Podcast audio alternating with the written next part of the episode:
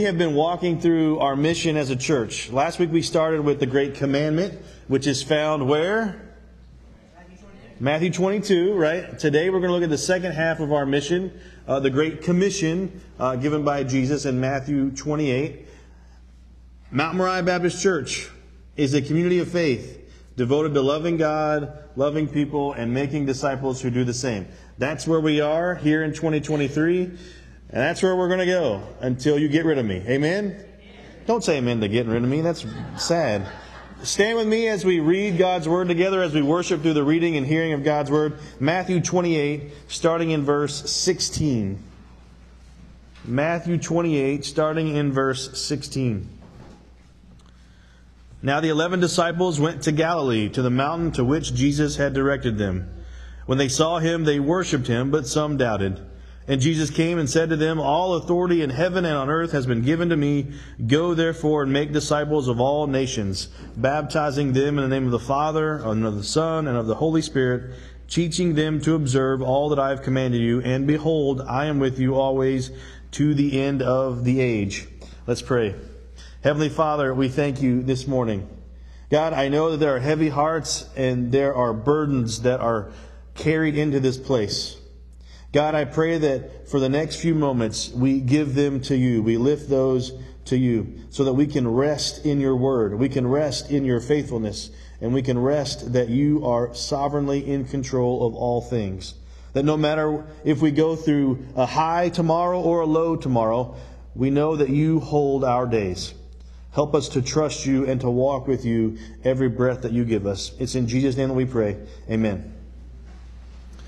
So imagine being a disciple of Jesus Christ, one who has followed him and seen all the miracles and just have, has, have been in awe. Like every day that you wake up, like I get to follow this guy, Jesus, who says he's the image of God, who does these miracles, who forgives sins, who heals the lame and the blind and the cripple. And then you witness the arrest, or you witness the crucifixion. Maybe you would have been a disciple who would have deserted Jesus. And now, on a mountain outside of Galilee, you see the risen Lord. How awesome would that be? How confusing would that be? The passage tells us that many worshiped, the 11 disciples, uh, those that came to, to see him, worshiped, but some doubted. Now, if we were to just take the 11, we don't know which ones doubted. We know Thomas doubted, and he got to touch the, the scars of Jesus before. But some doubted. There are days that I wake up and doubt that God has called me to preach. For what reason? Why? Imagine seeing a risen person. Would you doubt? You might have questions. You might wonder, like, what is going on? Maybe you're in the back of the crowd, you can't really see what's happening. Paul tells us there are more than the 11 disciples that witnessed the resurrected Jesus. I want you to hear the words from 1 Corinthians 15 3 through 8. This is from Paul to the church of Corinth. He says, I delivered to you as first importance what I also received, that Christ died for our sins in accordance with the Scriptures. He was buried, then he was raised on the third day in accordance with the Scriptures, and he appeared to Cephas, and then to the twelve, and he appeared to more than 500 brothers at one time, most of whom are still alive. Paul tells us that over 500 people witnessed the resurrected Lord. They witnessed Jesus after his crucifixion and burial. 500 people. Can we get 500 people to agree on anything today? I mean, you go on social media and say, I like apples. And then somebody will be like, how dare you discriminate against bananas? Whatever the, the, the, the argument may be. 500 people cannot under, uh, they can't agree on anything. Your family, where do you want to go eat? I don't know. Well, let's go to White Castle. You know I hate White Castle. 500 people witnessed the resurrected Jesus. We can trust the words of God. Why? One, it's God breathed, and two, it's eyewitness. Those who wrote the scriptures were inspired by the holy God, sovereign God, who is in control and over everything that we see and everything that we don't see.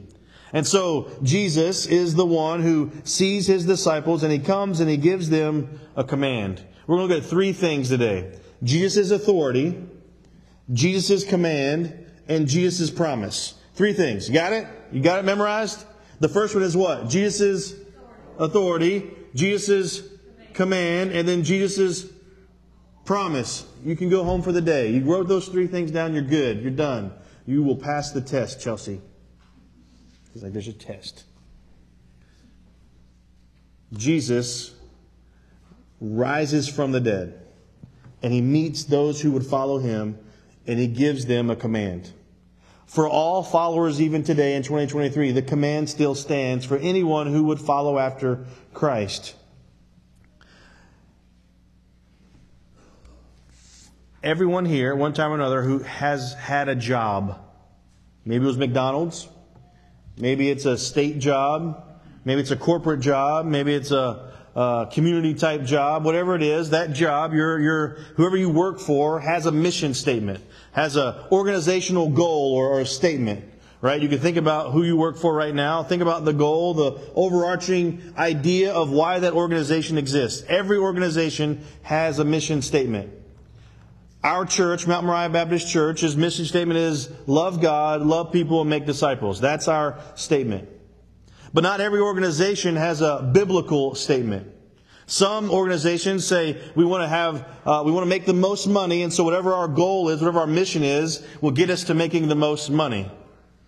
Mount Moriah Baptist Church, our statement is a biblical statement. We see it from the mouth of Jesus, and that's where we're going to go. We're going to follow the words of Jesus in loving God, loving people, and making disciples. Now, our making disciples uh, has four steps. We have four member commitments here at our church. We will commit to gather, we'll commit to grow, we'll commit to give, and we'll commit to go. If you want to come back tonight, this is your invitation. Come back tonight, we're going to go over those four member commitments. But our statement is biblical, and so we're going to look at what the scriptures say. Look at verse 18. This is Jesus' authority. So as a church, we are under the headship, the authority of Jesus Christ. You are not under the authority of Pastor Ryan. You're not under the authority of deacons. You're not under the authority of any committee or any family. You are under the authority of Jesus Christ. This is His church, and so we will do, it would do us well to follow Christ. The authority that I have by preaching and teaching to you comes from the Word of God. If I ever were to come to you with an encyclopedia and say, today we're going to hear what the encyclopedia has to say, you have free reign or free permission to leave. The authority that I have comes from the very words of God that we see here in Scripture. Jesus' authority, verse 18. Jesus came and said to them, All authority in heaven and on earth has been given to me. All authority in heaven and on earth has been given to me. If you were to take a poll outside of this place, authority would not be a very popular word. We rebel against authority. We can see through Scripture that uh, from the creation and Adam and Eve, they have rebelled against God. The people of God, whom God saves over and over and over again, they rebel against God. We rebel against authority. And so if I were to tell you, hey, do not speed when you go home, for some, it's going to be really hard for you not to put a little bit more weight on your right foot. Maybe you sped this morning on the way here. Well, that, that speed limit sign is a authority type figure in our lives. If you break the law, what happens? You go to jail. Whoa. You get a ticket. Somebody's going to call you out. We don't like authority. Authority is not nice. It doesn't feel good. So when Jesus comes to his disciples and says, I have all authority and it's been given to me. And he gives them the command.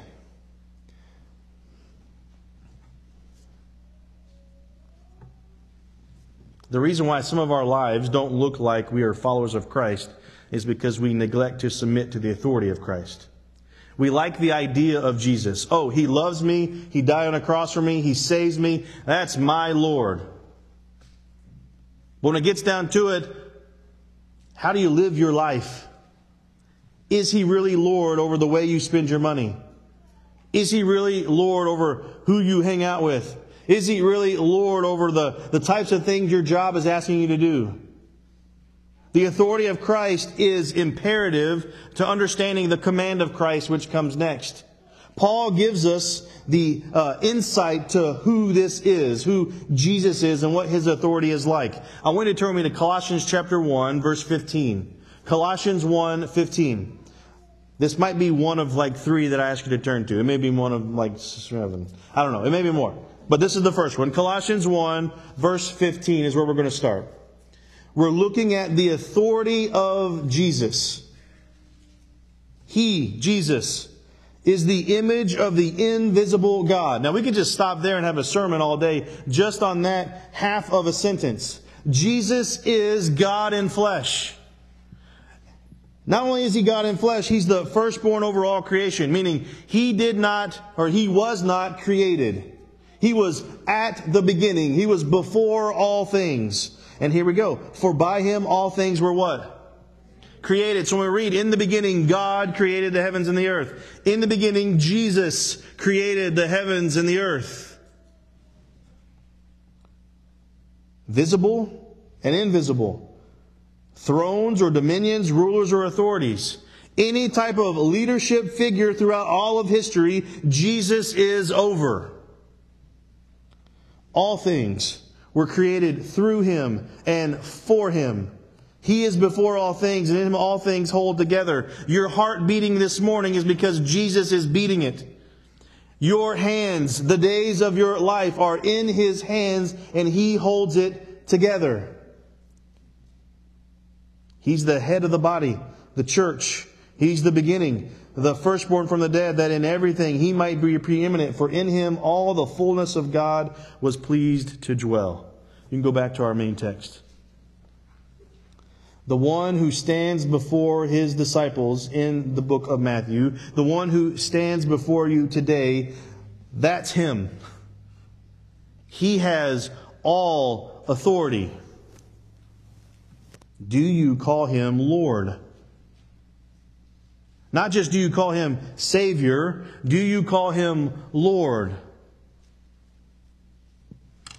The question for us this morning the question that I've wrestled with the past couple of weeks studying through this.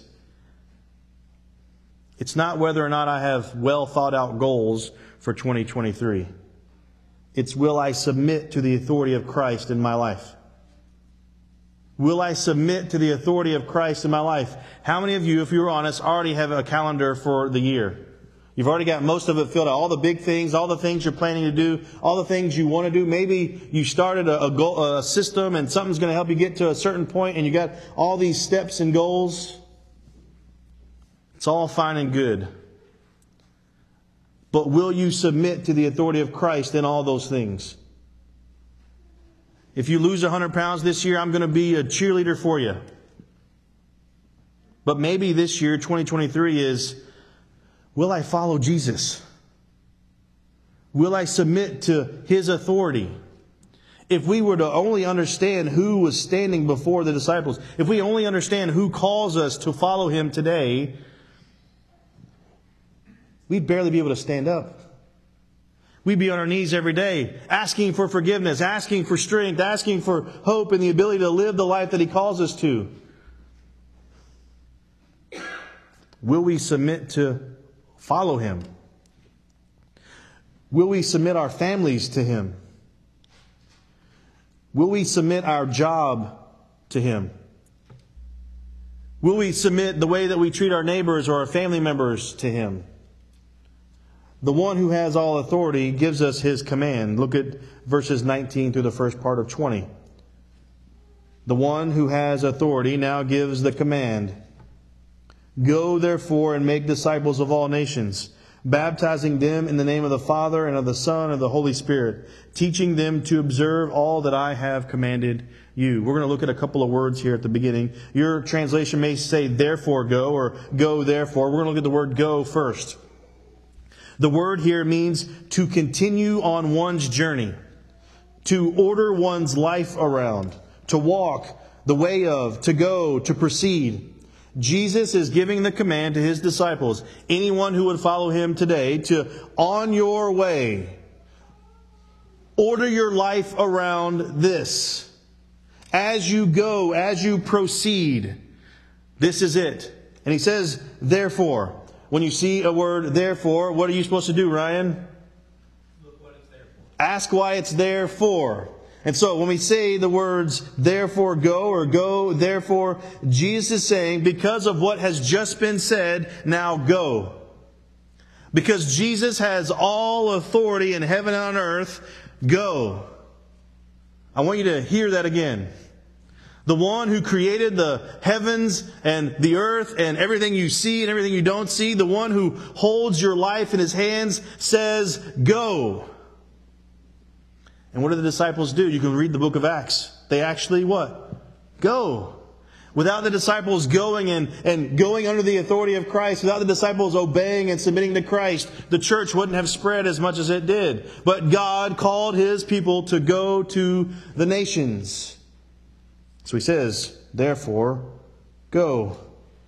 When you hear the words from Mark chapter 1, this is verse 14 and 15. Mark chapter 1, verses 14 and 15. Jesus comes on the scene at the beginning of his ministry, and he comes into Galilee proclaiming the gospel of God, saying, The time is fulfilled and the kingdom of God is at hand. Repent and believe in the gospel. Jesus begins his ministry by telling all who would listen, repent and believe in the gospel.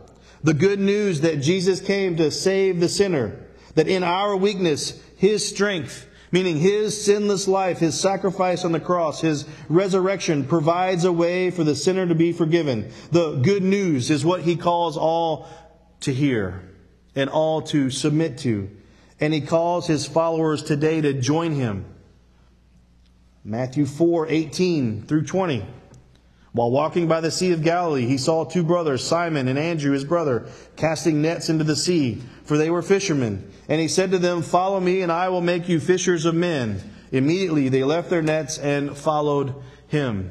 Jesus calls all who would follow him to share the good news. To not only share the good news, but to be fishers of others. To be fishers of men is what he calls his disciples to do. I shared a, a quote from a pastor uh, about what it means to share the good news, what it means to be a Christian. It means this one beggar telling other beggars where to find food. One beggar telling other beggars where to find food. It's as simple as that. Do we care enough about our neighbors? Do we, do we submit enough to the authority of Christ to go and to share the good news? Do we share the good news in our families? Do we share the good news in our workplace? Do we share the good news as we go to the store and some random stranger looks like they're having a bad day? Do we share the good news? Mount Moriah Baptist Church is a community of faith devoted to loving God, loving people, and making disciples who do the same. Jesus calls out his own and he says simply, Follow me and I will make you fishers meaning the life of following Christ is a life of loving our neighbor. It's a life of reaching others with the good news that there is forgiveness, there is new life, there is hope, and it's only found in Christ. But he says this, and the command he continues, he says, make disciples. Make disciples. He gives us three ways to make disciples in this passage. Go, baptizing, and teaching. Go, or going, baptizing, and teaching. We're going to look at those really quickly. The word going here, we've already kind of mentioned that. As followers of Christ, we continue on life's journey and we go to the nations. When you hear the word nations, you often think of um, the globe in, in, a school or a map, and you see borders and all that. Like here's one country, here's another country, here's another country. If you turn all the way to the book of Revelation, you don't have to do that this morning, but you can. Uh, it says that many tribes, many tongues, many languages, right? People groups. It's not talking about, well, I'm just going to go to Canada and share the gospel. No, I'm going to go to all people groups, all languages, all tribes, all tongues. That's where we're headed here at Mount Moriah Baptist Church. Everybody say woo. That's where we're going. We're going to the people groups who haven't yet heard about Jesus Christ. And he says, go to these nations, and then he goes all the way to baptizing. So it sounds like go to the nations and then just start baptizing a bunch of people. You've heard it in church probably. If they would just come to church and get baptized, right? If they would just come to church and get baptized, their life would be better. If we just get them in the house and we can baptize them, everything's going to be hunky dory. We skip a step there. Jesus isn't skipping the step. He's assuming that his followers will be fishers of men, sharing the good news. As you go, as you go on life's journey, you're sharing the gospel. Now, this isn't just, hey, watch how I live, right? It's a, I'm sharing, I'm speaking the good news to others that Jesus Christ came to save the sinner. I'm sharing the good news as I go. And then as folks believe and they repent from sin and turn to Christ, we then baptize. Got it? That's our step. So we go, we share, and then we baptize as folks believe. I want you to turn to Romans chapter 6. This is the second time I've asked you to, to turn. I'm, I'm keeping count, so it's not going to be more than four or five ish. We'll see. Romans chapter 6, starting in verse 3. Romans 6, verse 3. So, as followers, as we continue on this journey, as we share the gospel, as folks begin to believe and re- repent and turn to Christ, we see what baptism looks like. Romans chapter 6 verse 3. Do you not know that all of us have been baptized into Christ, Jesus, were baptized into his death? We were buried therefore with him by baptism into death, in order that just as Christ was raised from the dead by the glory of the Father, we too might walk in newness of life. For if we have been united with him in his death, like his, we shall certainly be united with him in a resurrection like his. We know that our old self was crucified with him in order that the body of sin might be brought to nothing, so that we would no longer be enslaved to sin. So go back to our main text. Baptism is an outward expression of something that's happened on the inside.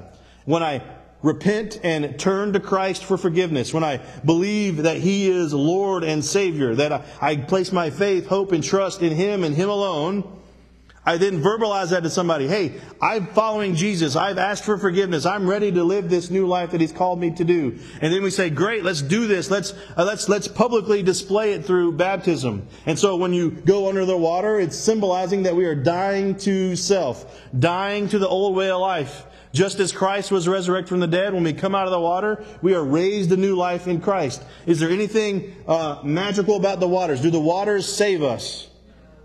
The work of Jesus Christ saves the sinner. Baptism is a picture of what Christ has already done, that I am dying to self and I am being raised to new life in Christ. Not only is the command to go, right, share the gospel, baptize, but now also to teach. Well, teach them what? Teach them the bylaws of Mount Moriah Baptist Church. It's a joke, right? We, not what we do. We do have those if you would like to see those and read those. I think Ryan has read through them forwards and backwards, left and right, up and down. He can, he's got to memorize. What do we teach? Well, Jesus tells us what we teach. He says, Teach others to observe all that I have commanded. The word observe here means to keep careful watch over to guard, to attend to carefully. Colossians 3:16 Let the word of Christ dwell in you richly, teaching and admonishing one another in all wisdom, singing psalms and hymns and spiritual songs with thanks, thankfulness in your hearts to God. We not only go and share the good news, we not only baptize, but then we teach all that Christ has commanded. To be a disciple is to be a learner. It's really hard to make disciples if I'm not a disciple. If I'm not learning from the words of Christ, if I'm not learning from someone who knows more than me, it's going to be really hard for me to make a disciple of someone else. Does that make sense? If I am not following Jesus, it's going to be really hard for me to make disciples that follow Jesus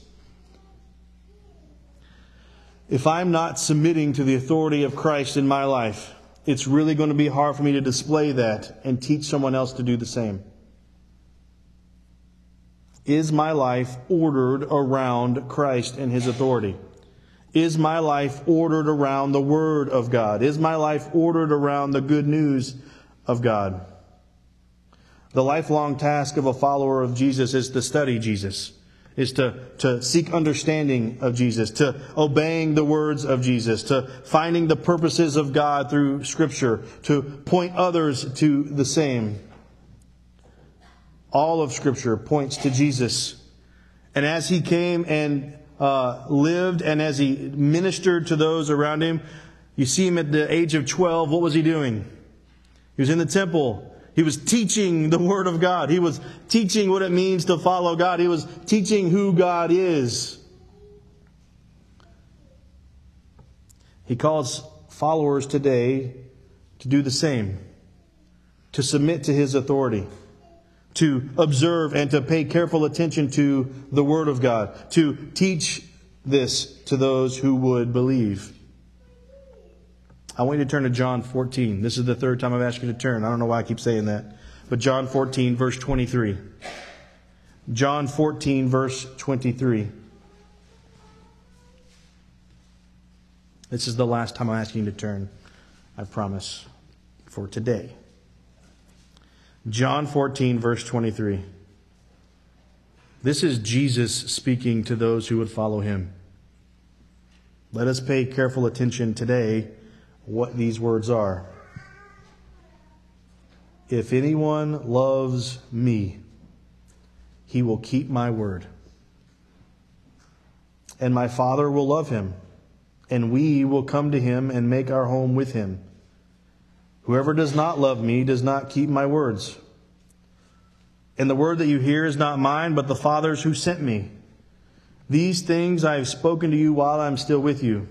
But the Helper, the Holy Spirit, whom the Father will send in my name, he will teach you all things and bring to your remembrance all that I have said to you.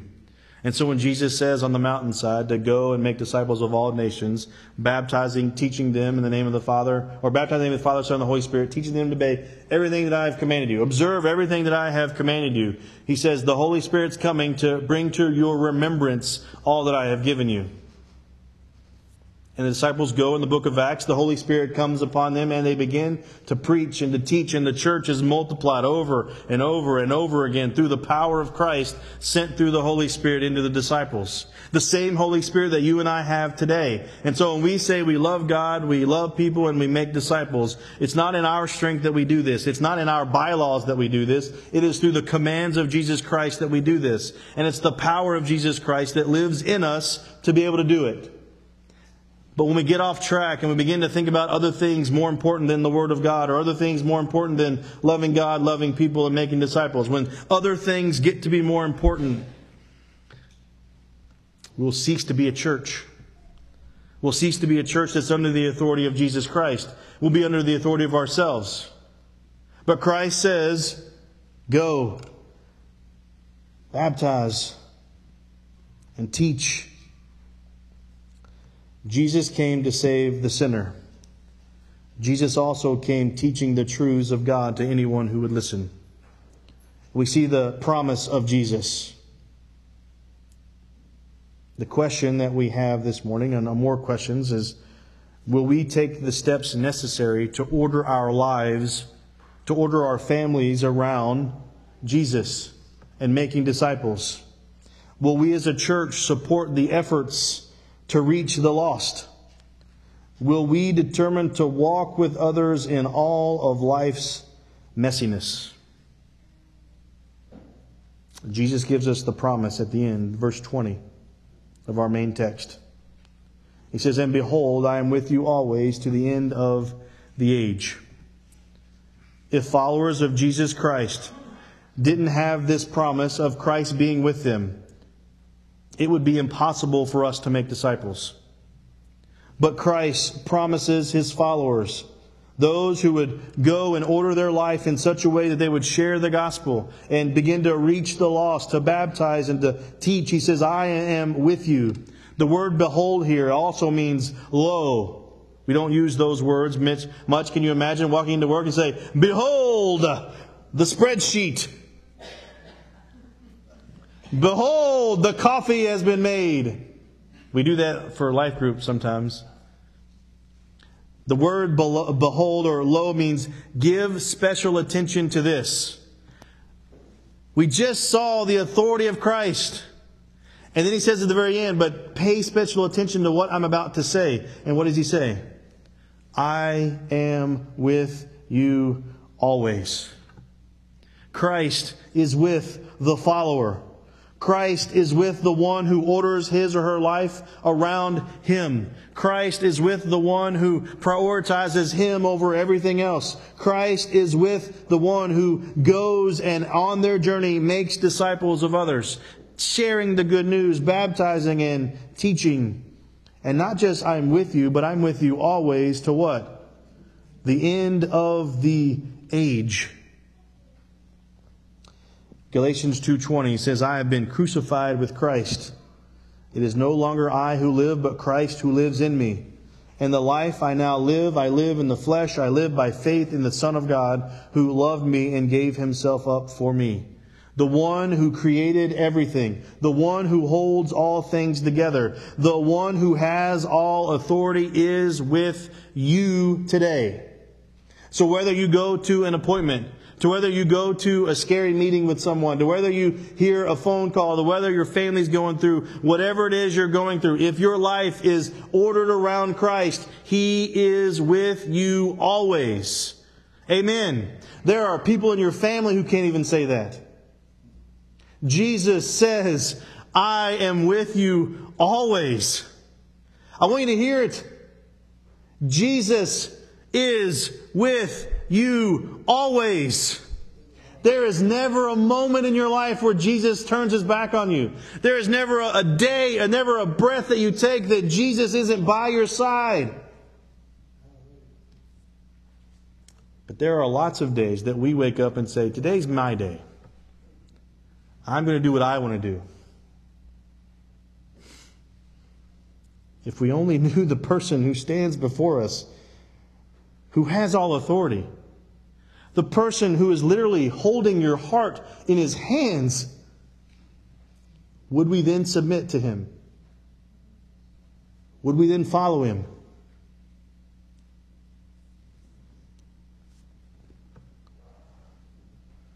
A pastor and theologian says this He will always be with those who belong to him, leading them and empowering them to fulfill his great commission.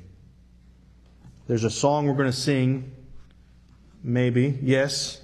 I'm going to read the first couple, the first line of this song. It says this Rescue the perishing, care for the dying Snatch them in pity from sin and the grave. Weep over the erring one. Lift up the fallen. Tell them of Jesus, the mighty to save. Rescue the perishing, care for the dying. Jesus is merciful. Jesus will save. Mount Moriah Baptist Church is a community of faith devoted to loving God, loving people, and making disciples who do the same.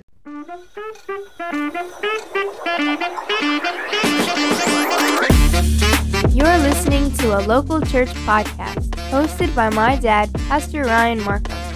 Be sure to leave a review and share this resource. Love God, love people, make disciples.